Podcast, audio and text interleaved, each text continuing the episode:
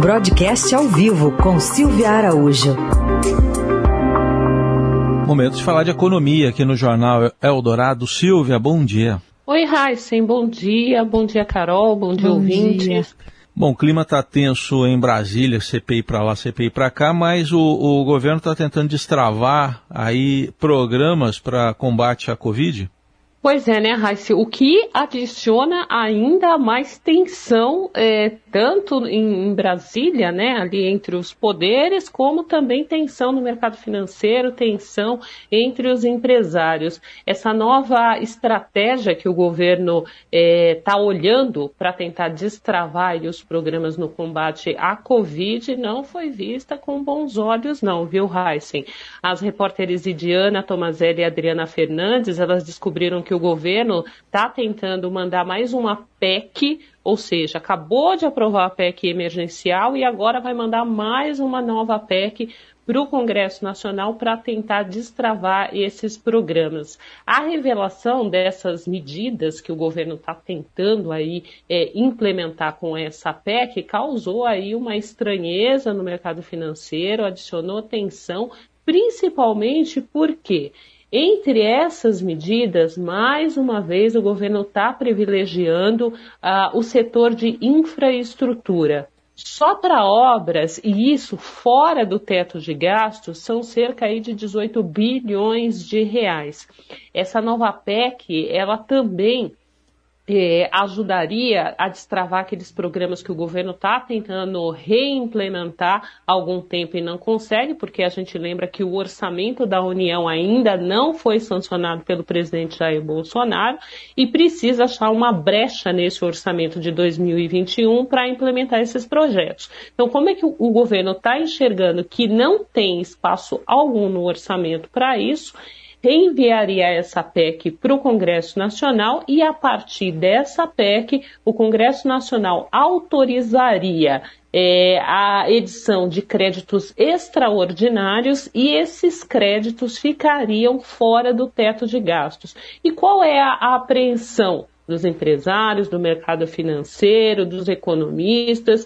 A apreensão é que na hora que você começa a jogar muita coisa fora do teto de gastos, para que você vai ter essa âncora fiscal, né, Heisen? Porque você tem o teto que disciplina os gastos do governo para que esses gastos do governo não subam além da inflação. Então, o governo já está vendo que o orçamento de 2021 qualquer coisa que ele faça ali no orçamento de 2021 vai acabar ferindo o teto de gastos, o que pode incorrer em probidade administrativa e, no limite, ao ferir esse teto, pode também levar a um possível impeachment do presidente da República por ele sancionar um orçamento e acabar autorizando gastos além do teto sem o aval é, do Congresso Nacional. Então a preocupação toda é essa que muita coisa vai acabar ficando fora do teto de gastos e aí Uh, o governo que não estava querendo acionar aquela cláusula de calamidade que existe na PEC emergencial que já foi aprovada,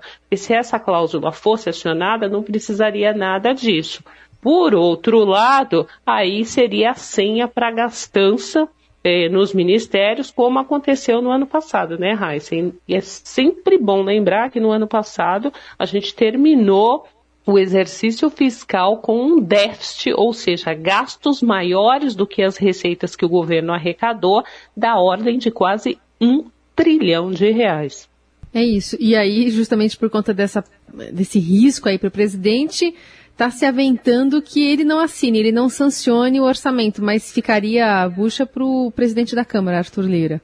Pois é, né, Carol? Também o, o pessoal de Brasília acabou descobrindo essa história, né, de que o presidente estaria é, sendo aconselhado, inclusive, a deixar o país para não é, sancionar o orçamento, né? Porque ao sancionar o orçamento numa realidade, é, o presidente teria que fazer os vetos, porque o, os vetos, o, o, o, que foi colocado ali pelo Congresso Nacional, né, nas emendas parlamentares, essas emendas acabaram retirando muitos recursos de gastos obrigatórios, e para o presidente não sancionar isso, ou seja, deixar com que os gastos obrigatórios sim fiquem com a sua fatia do orçamento, né, a partir do momento que ele veta as emendas parlamentares, e ao vetar as emendas ele vai ficar aí num mal-estar com o Congresso Nacional, o presidente teria sido uh, aconselhado, olha, presidente, deixa o país, vai viajar, e em o presidente fazendo isso, quem sancionaria o orçamento seria o vice, né? O Mourão. Mas aí o Mourão também teria que sair de cena para a bucha, como você disse, ficar na, nas mãos é, do Arthur Lira, que é o presidente da Câmara dos Deputados, que é, pela linha sucessória, quem ficaria no lugar do presidente Jair Bolsonaro, na ausência do presidente e também do vice Hamilton Mourão. Bom, ah, no dia a dia também, acho que uma notícia que está preocupando é essa alta da inflação, especialmente a do, dos aluguéis, né? Estão discutindo uma alternativa, Silvia? Pois é, né, Raíssa? A gente falou disso aqui no jornal na semana passada, né? Falamos do IGPM que está subindo muito, bateu em, em 12 meses 30%, e o IGPM foi convencionado como o índice de reajuste dos aluguéis. Então, quem tem é, o aluguel reajustado pelo IGPM, de repente ficou assustadíssimo na hora que veio aí a correção é, do seu contrato de aluguel.